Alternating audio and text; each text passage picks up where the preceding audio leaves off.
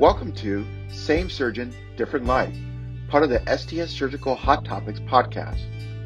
This series focuses on demystifying cardiothoracic surgery and presenting the remarkable backstories of surgeons from a variety of backgrounds and in various career stages that have led them to become the face of CT surgery.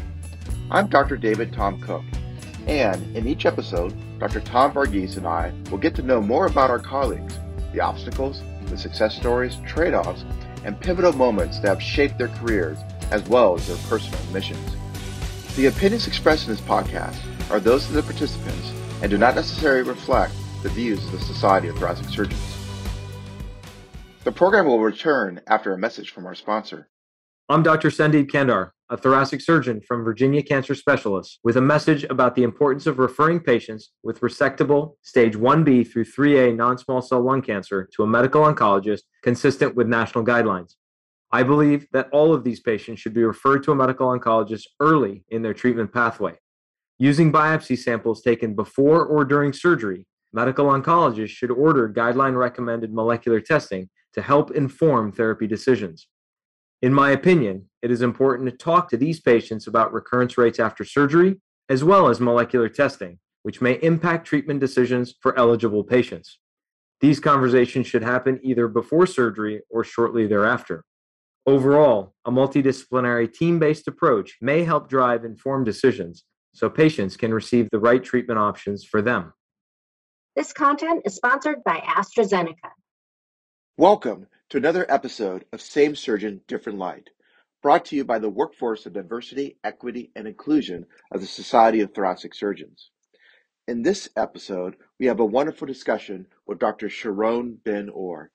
Dr. Ben Or is an associate professor and associate program director at the University of Kansas. She is the first woman president of the Eastern Cardiothoracic Surgical Society. We talk about her life growing up in Baltimore the importance to her of her Jewish faith and how it reflects her rural view and her ability to care for diverse patients. We discuss how her uncle encouraged her to go into medical school by his journey entering medical school in his 40s. We discuss how a clerical error led her to cardiothoracic surgery. And we also talk about her own personal experiences being diagnosed with cancer. We hope you enjoy this special episode. Thank you. Today, we have an episode uh, that I'm excited to do. Uh, it is with Dr. Sharon Ben Or. Dr. Ben Or is an associate professor and associate program director at the University of Kansas. She is also president of the Eastern Cardiothoracic Surgical Society, serving as the organization's first woman president. It is my pleasure to introduce to you Dr. Sharon Ben Or. Hey, Sharon, how are you? I'm doing well. How are you doing, David? Great, great. Welcome to the to the podcast. I, I, look forward to our conversation today, and and I'm uh, glad to see you again. Likewise, I had a really good time chatting with you at the Eastern this year. Yes, it was a wonderful uh, um, uh, meeting. Uh, took place in Florida, and we're taping this podcast um, during the COVID nineteen pandemic, towards uh, what I hope to be the tail end of the pandemic. And that was um, really one of the first medical meetings of the year that transitioned from virtual to in person. Um, what what was you know the thought process behind that, and and how did you pull it off? The whole entire executive council talked about what would be the best thing in terms of safety for the participants and exhibitors, and we really wanted to have an in-person meeting um, while maintaining the safety of everyone. So we wanted to make sure that most of the participants or all the participants were vaccinated, but also that these would be people who would check on their symptoms. And there's something to be said about that human interaction that you just can't get via Zoom. I think there's something to be said about, you know, let's say seeing you at the meeting and saying, hey, David, let's go get a cup of coffee. That is really hard to do in this kind of Zoom era. And also, I found that with these Zoom meetings, especially like the STS or the AATS, people aren't going to be as engaged because they'll try to um, fit it into their workday. And so they're not as, I don't know if dedicated is the right word, but they just don't, they aren't able to do it all at once. Yeah, you know, um, I think just like everything with the COVID 19 pandemic, with, with, with crisis, there comes opportunity. And there are things that we learned uh, during this pandemic, both in patient care and in our in our own inter, interprofessional interactions. And you know, there's some advantages of uh, video conferencing and these conferences in Zoom, but there's also advantages you point out of just being there and having that sort of water cooler conversation, so to speak. I I had an opportunity to meet some great general surgery residents and medical students and I mean, just taking them out for a drink by the beach, which we would not have been able to have done via Zoom. And um, I was having a lunch with um, part of the executive council, and we saw three residents having lunch, and we picked up their tab without them knowing, just because we thought this would be something fun for them to have. And so, it's those kinds of things, especially just chatting with people who are the future of our society, who and just letting them know hey you know we're you know the surgeons are real people too. We will we you know get up and put our shoes on one you know foot at a time or i guess our pants one leg at a time. Yeah yeah or shorts uh given the meeting was in miami.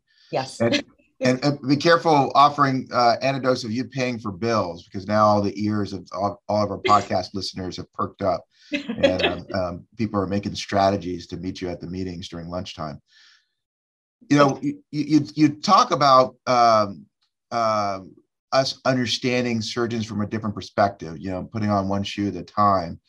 Uh, you're the first woman uh, president of the Eastern uh, Cardiothoracic Surgical Society. Um, how old is the society and what does that mean to you to be the first woman president? Um, I think the society is over 60 years old. I think it is just behind the AATS, if memory serves me correct. Um, being the first uh, woman president is kind of surreal because, on the one hand, I'm honored to be able to forge this path or break this glass ceiling. But on the other hand, I, I want to say it's about time.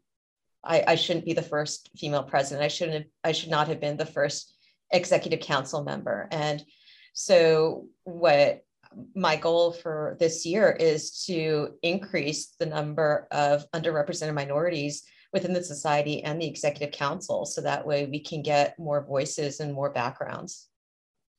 You know uh, uh, increase the number of underrepresented minorities um, is a goal um, amongst a lot of institutions today including society of thoracic surgeons.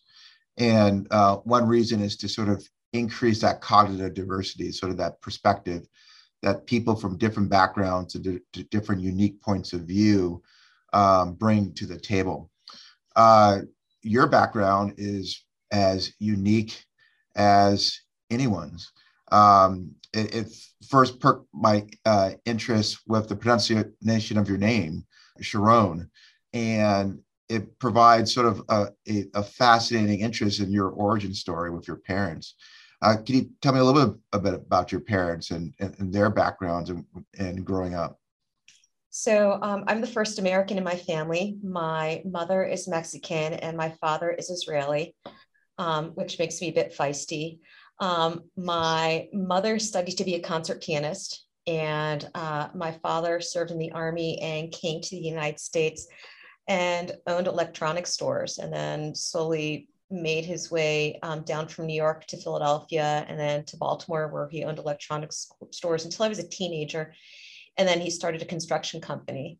So um, he did not graduate from college, and but he definitely stressed the importance of education, and so it was definitely um, different growing up in. I, I, don't know anything different than growing up with an immigrant family, but there's certainly different um, traditions. Um, pronunciation of things. I didn't know that Dulles Airport was pronounced Dulles until I was 20 because I just pronounced it Dulles because that's how my parents pronounced it. and it was only until a travel agent corrected me that I knew that. Yeah, yeah, and um, that that was before like you know uh, Uber. So luckily you didn't get dropped off in the in the in the wrong place. Right. But it, it, it must have been fascinating when when we think of sort of adjacent cultures and we think of sort of the, the rich Mexican culture and the rich and the rich Israeli culture. Um, you know how how did you meld those different backgrounds and what sort of overlap developed growing up? Um, in terms of the backgrounds, it was mainly the big thing was family and loyalty. and that's how my parents are. It's, you know, I'm a ride or die kind of person. Once I'm your friend, I'm kind of stuck with you forever and I'll be with you through thick and thin. Um, a lot of perseverance. I think that that's um, especially from my uh, father's side, just being Israeli. He grew up in Israel when it was still Palestine. So learning how to forge through that and how to continue uh, fighting for what you believe in. And so it's um, one thing that always that I always try to do is I stick true to my principles no matter what, no matter how quote unquote detrimental it might be to me. It's a simple right or wrong thing. So I'm very um, black and white at times. And so it's hard for me to see gray, but I, I try to. And then, um, uh, so you grew up in Baltimore, mm-hmm. and um, Baltimore. Uh, it seems like this season we have a lot of Baltimore folks with backgrounds in Baltimore on the on the podcast. You know, it's a it's a, a interesting city. It's a complex city. It's a, a big urban city. Um, a, a, lot of uh, adjacency of of of socioeconomic um, backgrounds. Uh, tell us a little bit about that experience. In terms of uh, the socioeconomic backgrounds, just looking at different parts of Baltimore, there are certainly different areas that are rich in certain cultures. So um, close to Baltimore, there's uh, Pikesville, where a lot of the Jewish community lives, and that's where I went to school. Was the at a Jewish day school, so there are a lot of Israelis. Um, there are parts of Baltimore that are considered a bit more rural, um, and you know, let's say like Essex or um, Dundalk, where you know, and I've had I had friends who lived there, and so, and sometimes you know that you have that quote unquote thick Baltimore accent. Best place to get crabs are in those areas.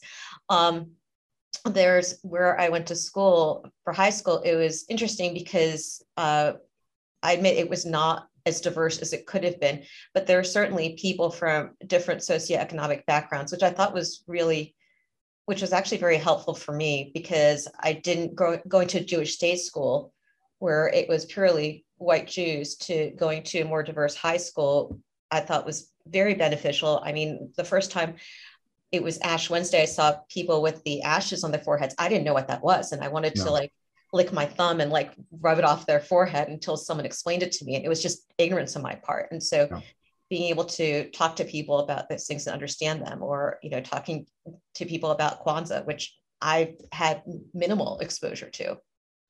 So it, it's, it's um, fascinating that you went from perhaps a, a somewhat homogenous uh, yes. educational experience to a uh, heterogeneous experience but you sort of embraced that. You asked questions. You you understood what folks were wearing on their foreheads um, uh, during religions that may not have been familiar to you.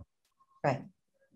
So um, it, after baltimore you went on to penn mm-hmm. uh, university of pennsylvania um, uh, slightly heading up the coast there. Yes. Um, and uh, you talk about sort of uh, your journey to medical school and um, how a ski trip real, uh, sent you to medical school. How, how, how, does how, how does unless you're skiing downhill and it keeps on going into the lecture hall, how, how does how does that happen? So um, when I was 10 or 11, my family and I went on a family ski trip um, in Western Maryland. And it was the first time my brother, my mom, my dad, and I all went skiing, and it was with my uncle my cousins. And um, we went to get skis, and they didn't have skis in my size. So everyone took their first day of lessons, and I was stuck in the cabin with my uncle. And part of his midlife crisis, he decided that he wanted to go to medical school, but he first had to go to college. So he was in college and he was studying for his MCATs. And so he decided the best way to study was to teach me what he was learning. And so I spent the whole day helping him study or learning about enzymes and ATP and whatnot. And it was really fascinating. And then as he got into medical school, he kind of took me under his wing and showed me what he was learning. And when I finally got into medical school, he got me this beautiful hardcover Netter's and he inscribed in it to Dr. Ben-Or, love Dr. Ben-Or. Is he still practicing now? He is retired. Oh, okay. He did his residency in OBGYN. An OBGYN. So uh, sort of a surgical specialty. Yes. And uh, at Penn, uh, you decided to go into surgery. Yes. Why surgery? Um, it was in medical school. I just remember walking down the street um, by Pennsylvania Hospital, and I was so excited to go in there and do a case. And I was like, it's 5 a.m. going in. This is awesome. And then I thought about when I was on my internal medicine rotation, and I thought to myself, oh, it's 8 a.m. I have to go in to do internal medicine. And so it just kind of clicked for me that that was what I was really enthusiastic about, that that was where my passion was. Yeah. Yeah. It's, it's, um, it's, it's amazing how sort of the, the energy that's required to do surgery kind of jumpstarts us for the day and, and makes us want to wake up and, and, and, and do it. But it, it sounds like, um, your journey into thoracic surgery um, may have been a clerical error. Yeah, it, it was. Um, I wanted to do so during my surgical subspecialty journey. I initially wanted to do ophthalmology, and my first day of ophthalmology, when I saw them making incision in the eye, that was the only time in medical school I almost got sick, and so that ended my ophthalmology career. And then I thought about ENT, but I didn't like the E in the N. So that didn't work out. And so I thought, well, surgical oncology, because I thought the liver and the pancreas are so fascinating. So I signed up for rotation to do surgical oncology at Fox Chase Cancer Center. And my first day there, um, I realized that someone had mixed up the paperwork and I ended up being on the thoracic oncology rotation. And that's how it started. So uh, a little uh, paper mix up and, and and you're on thoracic oncology. So, but you know, what about thoracic oncology made you love it? It was the variety of cases, um, the patient population.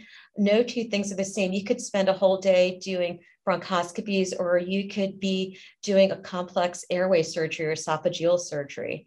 Um, one of my attendings during general surgery said, whatever subspecialty you want to think about going into, think about the most boring procedure and if you can see yourself doing that every day for the rest of your life, then that's what you should go into. And so, as much as I love doing airway stuff and robotics, I'm perfectly content doing EBUSes and EGDs as well. Wow, wow. You know, I always also like to say, you know, um, if you like spit, then maybe general thoracic surgery might be the right the, the right thing for you. Um, so the the from Fox Chase, you decided to go into, into cardiothoracic surgery. And, you know, it was really sort of thoracic oncology that kind of speared you into CT. Was there any concerns about having to study cardiac cardiovascular surgery and pediatric uh, heart surgery as part of sort of the whole certification continuum uh, of the next phase in your education? I think there's definitely concern about cardiovascular surgery just because I had some experience, but not a lot of it. And pediatrics, I saw as something new to learn. But I think as I moved up in my training in fellowship, I realized how unique congenital surgery is because it's just a completely different physiology. And I completely understand why there it has its own separate boards. And the thing is that I loved my congenital rotation, but emotionally, it was very hard for me to um, see these sick children. And when they passed away, it was it was something that really resonated with me. And I just I felt horrible for the families, and it just it was something that I knew I could not do. I just did not have the emotional wherewithal to be able to take care of children like that. And so those people who are able to are just absolutely phenomenal human beings. You know, is the the emotional toll on um, physicians and uh, especially cardiothoracic surgeons that might be sort of overlooked in some degree.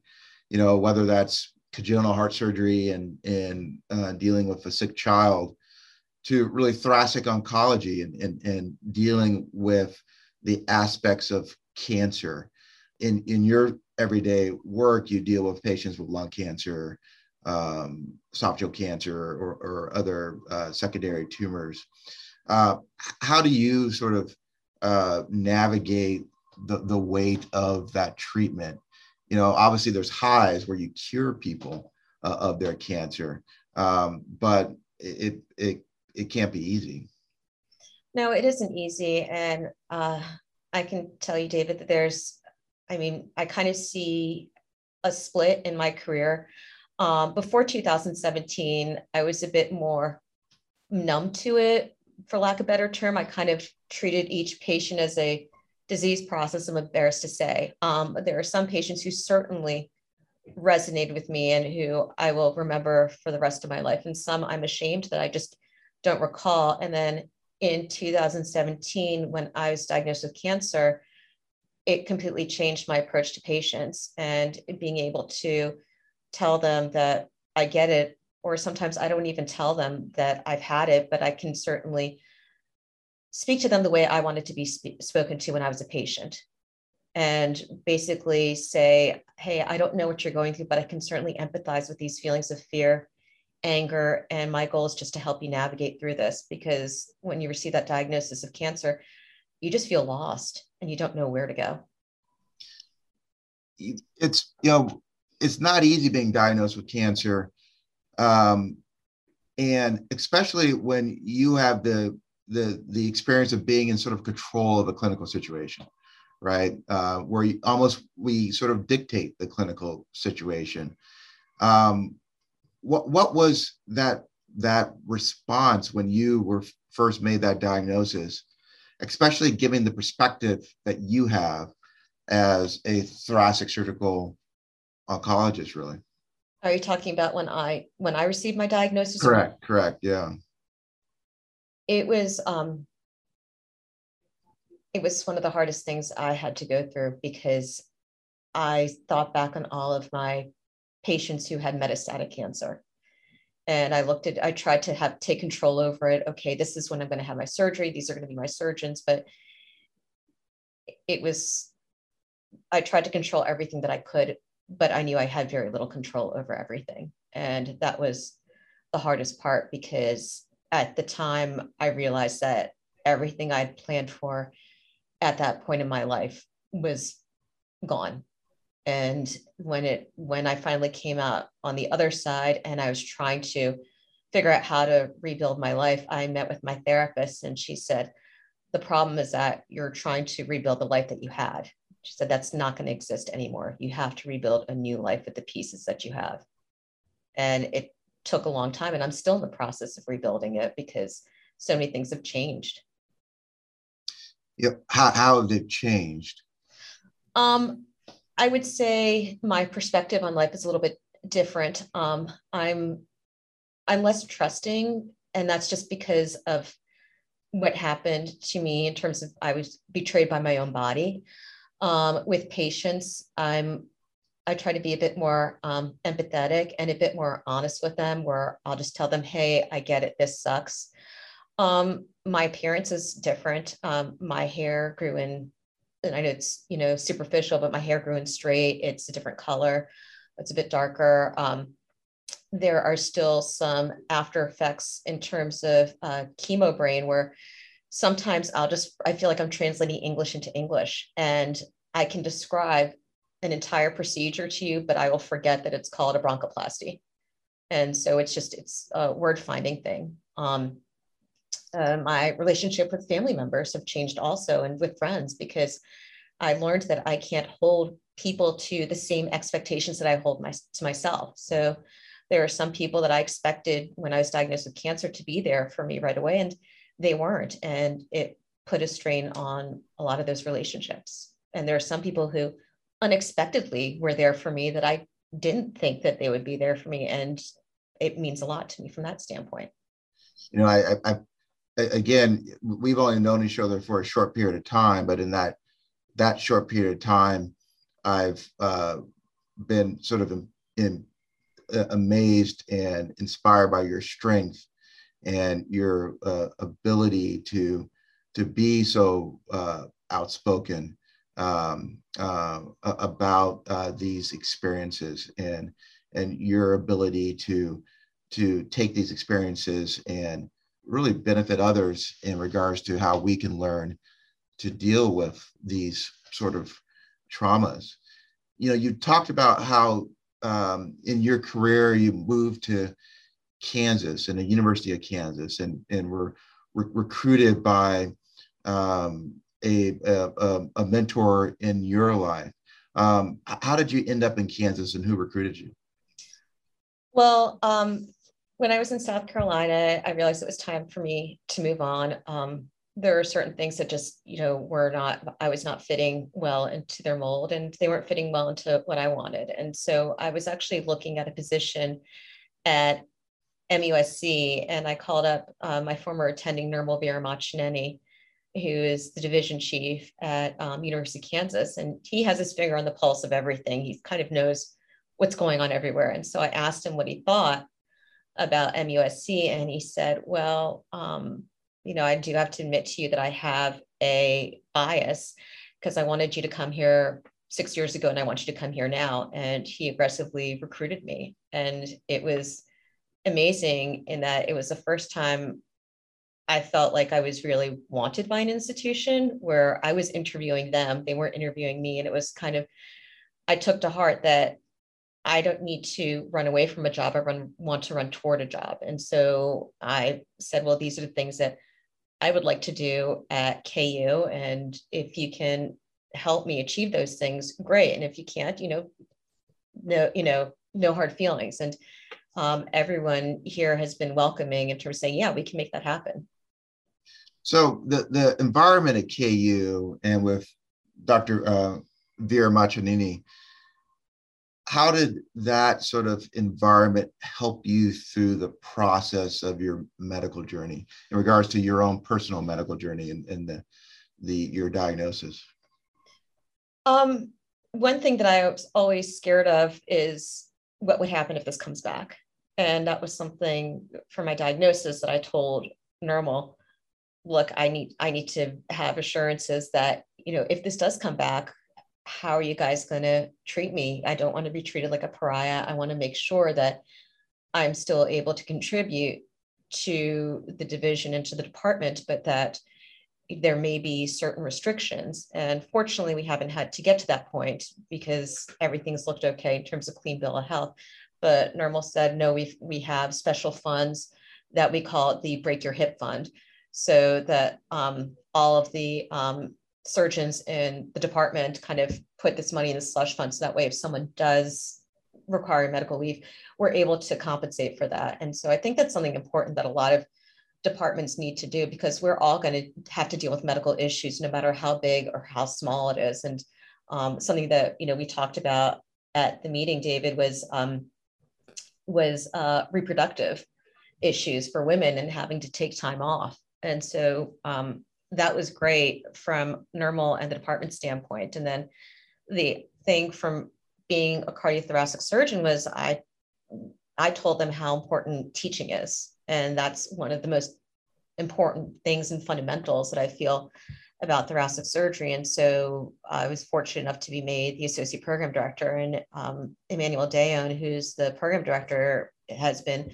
allowing me to help create the curriculum to you know meet with the fellows to try to figure out how to teach them in a way that would really um, really benefit them because i think gone are the days of powerpoints for teaching people. Yeah. Yeah. You know it's fascinating. It, it, this is another again we're taping this at the tail end of the covid-19 pandemic. And if there's one thing that that taught us um, during the pandemic is that uh, when you develop a rainy day fund at some point it might rain right, right? and and then you might need that rainy day fund. And so it's, it's interesting that they had sort of a a break the hip fund. Obviously that probably was developed when the the, the age median for your your division or department was uh, in a transitional period. But um, it, it shows the importance of of when you're looking at a job or a position or when you're looking at your career, it's not just cut and sew, right? right? Uh, it is looking at things, an environment that has the infrastructure that could support what you want to do. And I completely agree with you. And that includes um, you know, the Break Your Hip Fund, um, parental leave. Um, I think also trying to figure out if someone has, you know, short-term illness, can people cover for each other? So I had COVID a couple weeks ago, and um, it was yeah, I diagnosed myself in my office, and I left. I had to leave in the middle of my clinic actually, and um, so my partner Ali Khan Naji, he I called him up and he said, okay, I got your clinic. And so he came in and saw the rest of my patients for clinic. And then when I went home, I called up all of my patients and Nirmal and Khan covered as many cases as they could while I was away. And so it was great to kind of be able to have these moving parts. So that way, if there was something that was emergent, someone else could cover for me and vice versa. It, and that, that's the kind of environment that I, I think in, in the private sector, you know, the non-healthcare se- sector or any other uh, business sector outside of healthcare is what's to be expected. Right. Um, and it's fascinating that you know we have a, that same environment where I work, where it, it's not mutually exclusive from high level cardiothoracic surgery to, ha- to have that sort of um, you know I got your back workplace. Definitely, it's refreshing.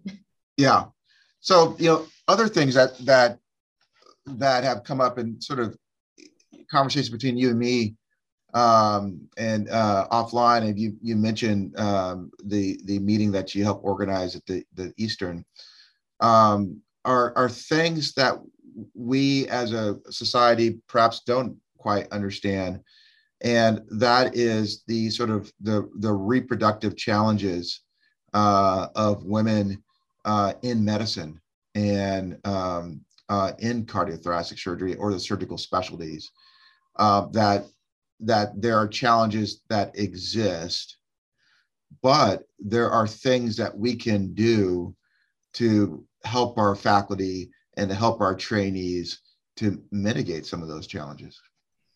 I think the you know the most important thing is just being open about it and accepting.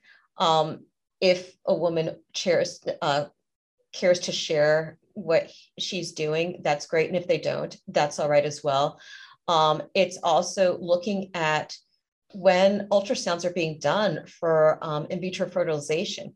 Sometimes the, re- the residents or the surgeon is going to have to leave sometime during the day. And so it's trying to accommodate her in terms of, okay, well, you've got an ultrasound at 8 a.m.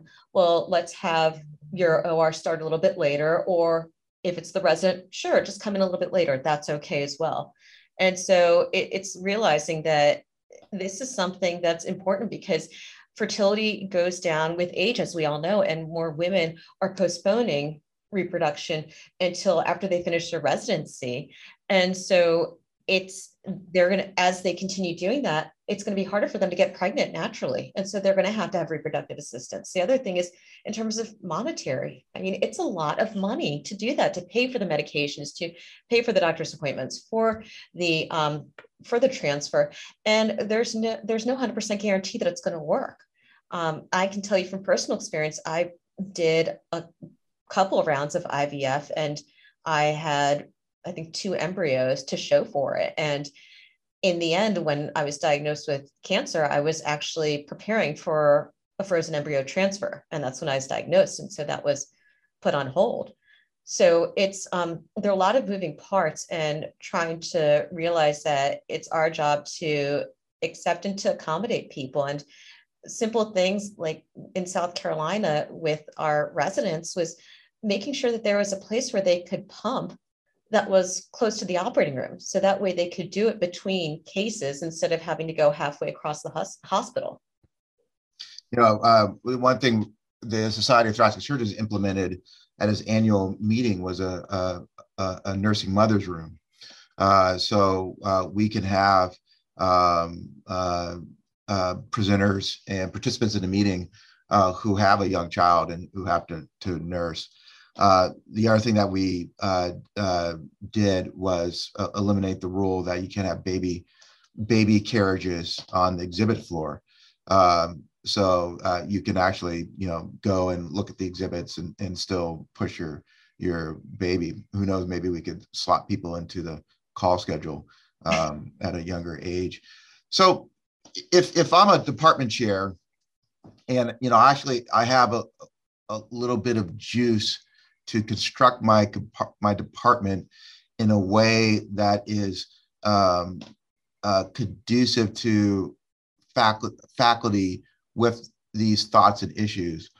What what are some of the low hanging fruit structurally uh, that could be uh, provided to our junior junior faculty and mid career faculty?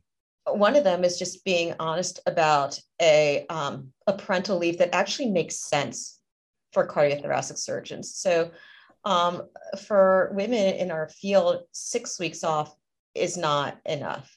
We need eight weeks and making sure that we're on light, at least eight weeks, making sure that we're on light duty. So that way that will um, minimize any risk of having either going into early labor or, God forbid, a late term miscarriage. I mean, those are things that we need to make sure of, and also figuring out a way for um, the faculty members to say, hey, you know, I know you're going to be on parental leave. I know you're worried about your career. What can we do to help you with that? Do you want to do something non clinical while you're away? Or if not, how do you want to get that started? So, formulating a plan with that person because, and making sure the call schedule works out for your trainees as well. Um, we had a general surgery resident in South Carolina who was pregnant and uh, I think she was due to deliver in November. And everyone thought it would be a great idea to put her on nights. And I said, absolutely not. Said, well, why not? I go, well, suppose she has an issue with the pregnancy and she has a complication and she can't take nights. Well, now someone else is going to have to take that those night shifts, and that's going to lead to resentment. And so it's saying, well, where which rotation would she be most expendable? That if she were gone, it really wouldn't cause anything to suffer in terms of how everything goes daily? You know, uh, in my my role as a program director, um, uh, when I was a program director, um, my concern was always if I make exceptions, thinking one way, would that sort of diminish the educational experience uh, of that woman who has pregnancy realities? And then um, is that overthinking it and um, is the reality is that we have to sort of reimagine uh, what we do for the reality of, of the situation in regards to uh, reproductive health uh, in residency or early career. I think we definitely need to reimagine and change things. Um, using things like simulation would be great for them. Um, also, now with like we talked about with Zoom, those are ways to have didactics with them where they don't necessarily need to be present, but that could be recorded as well. And also having blunt discussions with um, these trainees and saying, hey, you know, do you feel like you're where you need to be? There's some trainees who go through the entire three years of training, but are still not prepared to go out into practice. And there's some who do two years who are perfectly fine going out. So it, it, it has to also depend on your judgment of how you feel that trainee is because we have to put out good cardiothoracic surgeons, but we can't have them be afraid to have children, to have a family, or to live their lives. That's not fair to them at all.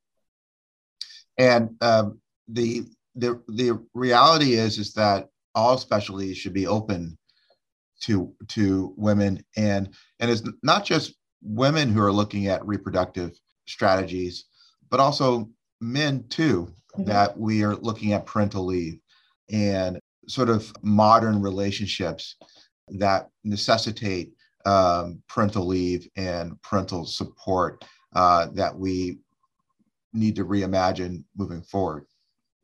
I agree with you. Um, and people tend to talk about maternity leave, but they tend to fail to look at parental leave in general. And I spoke to one person about it who kind of scoffed at the idea of um, of um, paternity leave, I guess. And I said, if you say that you're for mothers taking time off, but not fathers, and that's actually um, you can be accused of discrimination. And it's like, and that's how Ruth Bader Ginsburg got her start was looking at those kinds of quote unquote exceptions. And so it's you're right. This is a time for bonding for the parents with their child. It's also being able to assist. And there's no other time in your life that you'll get this time with your child. And you just, you know, you deserve it. One of my colleagues here just had a baby and he said, I'm taking some time off because I want to spend time with my new baby and my wife and my kids. And I said, Congratulations, you deserve it. You know, uh, I mean, these are really all sort of fascinating issues that we don't think about uh, as often as we should. Um, but, you know, you are able to walk and chew gum at the same time. Uh, you're an, an, expert in uh, minimally invasive surgery, um, and um, you've had leadership positions in such organizations as the International Society for Minimally Invasive Cardiothoracic Surgery or uh, ISMICS. And you have really cogent thoughts and ideas about where our specialty is going. Where are we going in regards to technology and evolution of our specialty? We, we talked about sort of the the inclusive human resources aspects of our specialty but where are we going clinically do you think um, clinically for thoracic oncology i could see us getting more into um, tumor biology because i think now with looking at um, all the tumor markers gone are the days of you know doing an ebus and cancer and no cancer now you got to look at egfr alk kras et cetera and so um, I think that we're going to have tumor biology as being part of the staging because that's going to determine whether or not we're going to have to give adjuvant treatment, which I could totally see patients with stage one disease getting adjuvant chemotherapy as a preventative thing, kind of like for breast cancer, where patients with stage one uh, breast cancer who are moderate to high risk will get adjuvant chemotherapy. Um, one thing that I've found fascinating um, that I saw a talk on was artificial intelligence. And um, it was a talk on AI for uh, moderate aortic insufficiency. And what it was is creating an algorithm to see which one of these patients with moderate AI would actually progress to severe AI and require surgery. And so, is that something that we could use for general thoracic surgery, let's say for the ground glass opacity, where you don't want to cut them all out, but which ones these are going to be more likely to develop into invasive lung cancer? You know, it's, it's interesting that um, uh, we look at all these FDA approvals of uh, targeted therapy and immunotherapy uh, in the early stage setting, you know, whether it's um, uh, osimertinib for um, uh, uh, EGFR positive uh, adjuvant therapy in, in, the EGFR positive lung cancer, uh, or whether it's uh, uh, nivolumab um, immunotherapy in patients with resected esophageal cancer who've undergone chemoradiation. It's almost as if the the we are at a, a inflection point in general thoracic surgery where we are our role is changing where we have to now understand where the if what early stage patients would benefit from systemic therapy and direct them to medical oncology as as a, a, appropriate um, uh, do you see us evolving in that sort of way and in, in embracing that new responsibility I definitely see us um, embracing it. And I think that in institutions where we have that relationship in tumor boards and we discuss these patients anyhow and say, hey, well, what do you think? I think that it will evolve into that. And it's kind of going to become for full circle where in some ways the thoracic surgeons may become gatekeepers for the medical oncologists. And now I'm not going to say that we're going to just say, all right, we're not going to send them to you because we want to keep the business, but I think we're going to start making more and more referrals for early stage lung cancer. And it's going to have to be in a way for us to really understand. Um, I've spoken to some people that in some ways, especially for the community surgeons um, who are doing both cardiac and thoracic, we're going to have to make it easy for them to understand. And so it's the, you know, um, let's say with uh, the liquid lung biopsy, you know, it'll have all the mutations. And I said, well, maybe you should just say, needs to see an oncologist. and, and, and that would make it easier for, you know, for us uh, you must care for a, a pretty sizable chunk of rural patients yes. uh, in your practice. um, uh, are, are, do you receive referrals directly from primary care, and and how does that sort of rural uh, practice uh, um, uh, manifest itself? Um, some of it is a result of our lung cancer screening, where we will um, where we'll catch these patients and have them come see us, which has been fortunate. Um, and some are from primary care providers as well. And so it's a mixed bag. Um, the one thing that has been interesting that I didn't that I didn't really appreciate was that uh, for our lung cancer screening, we have them in two locations uh, because uh, of where the bus schedule is. Hmm. So for some people who just can't drive, well, okay, they have to come to the main campus because the bus comes over here, so it's easier for them as opposed to the other campus. Yeah, th- those little sort of uh, uh, fine details is what we, um, I mean, we as a healthcare broader healthcare community oftentimes miss when it comes to population health or clinical trials or or other things. It's The bus schedule, uh, transportation issues, uh, distance for uh, uh, trans transportation. But it's it's I always find it fascinating and in many ways empowering and, and invigorating that we could take our patients with geographic disparities, our, our rural patients, and then as you talk about things like um, AI and targeted therapy and immunotherapy, uh, provide that sort of innovative, high level, cutting edge care to that population that may not see that sort of innovation in other aspects of their daily lives. I, I definitely agree with you on that. And it's um, from that standpoint, it would be um, kind of having a discussion with their medical oncologist as well. So that way we can say these are our, this is what we would recommend in terms of treatment, but you can get it closer to home because people don't want to drive three hours to get chemotherapy or anything like that. And I think now with um, how we have uh, telehealth visits, that makes it a lot easier for our patients as well. So that way we can chat with them. Um, they don't have to drive, you know, goodness how many hours, or someone who, hey, I saw your CT scan. This is what I think we should do next. How do you feel about that? And so it's definitely a convenience and also trying to figure out, all right, if they're coming from two hours away, I don't want them to be a first start because then they have to leave at 3 a.m. So we'll have them be a second case for the day. Great, great. So uh, we're going to end on a, a celebratory note. Uh, Sharon, you have a, a lot of uh, a laundry list of awards and uh, accolades, uh, but uh, perhaps your your greatest award is that a, a, a patient named their dog after you. Yes. Um, he was a patient, he is a patient of mine. Um, well, he was, and he's still with us, who had esophageal cancer and um, had a very complicated course and had a stricture. And so I was having to dilate him almost every week. And uh, one day before his dilatation, he asked his, he told his wife, well, I want to have a puppy. And she put her hand on her hip and said, well, if Dr. Ben-Or prescribes you a puppy, then I'll get you one. And so before he went to sleep, he said, hey, doc, will you prescribe me a puppy? And I said, what breed? He said, doesn't matter. And so I wrote him a prescription and um, gave it to his, we had it laminated and we gave it to his wife and he got a puppy that he named Ben-Or Snickerdoodle Stowe, who is just the cutest um, Labra- Labradoodle ever.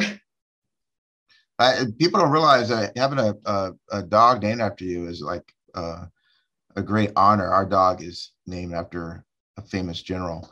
Uh, so uh, uh, congratulations on that. Thank you. Well, Dr. Sharon Ben-Or, it's been my pleasure uh, uh, speaking with you today during a, a deep dive on your uh, amazing backstory um, as, as you lead our Heartland um, uh, community members uh, into expert thoracic surgical care. Um, Dr. Sharon Ben-Or, uh, president of the Eastern Cardiothoracic Surgical Society, thank you for joining us on Same Surgeon, Different Life. Thank you so much. I appreciate it. This has been Same Surgeon, Different Life, a podcast brought to you by the Society of Thoracic Surgeons. Thank you for listening. If you like this podcast, please rate it five stars and let your friends, trainees, and colleagues know about it. On social media, you can use the hashtag the face of CT surgery. More information about the Society of Thoracic Surgeons is available online at sts.org.